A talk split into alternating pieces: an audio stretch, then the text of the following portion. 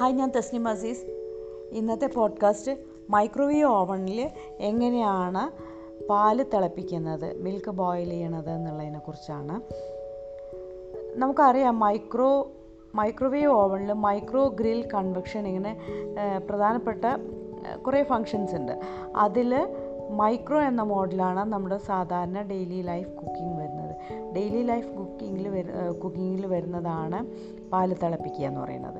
അപ്പോൾ പാൽ തിളപ്പിക്കുമ്പോൾ നമ്മൾക്ക് ഒരു ഹാഫ് ലിറ്റർ മിൽക്ക് ഒരു മൈക്രോ പ്രൂഫായിട്ടുള്ള ഓവൺ പ്രൂഫായിട്ടുള്ള വെസലിലേക്ക് ഒഴിക്കുക.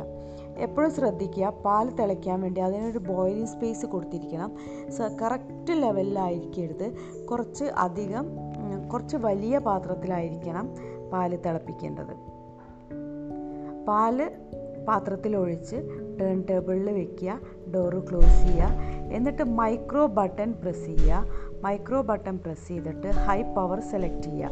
മൈക്രോ ബട്ടൺ ഫസ്റ്റ് പ്രസ് ചെയ്യുമ്പോൾ വിൻഡോയിൽ വരുന്നത് തന്നെയാണ് ഹൈ പവർ ദെൻ നമ്മൾ ഹൈ പവറിൽ അഞ്ച് മിനിറ്റ് സെലക്ട് ചെയ്തിട്ട് സ്റ്റാർട്ട് ചെയ്യുക.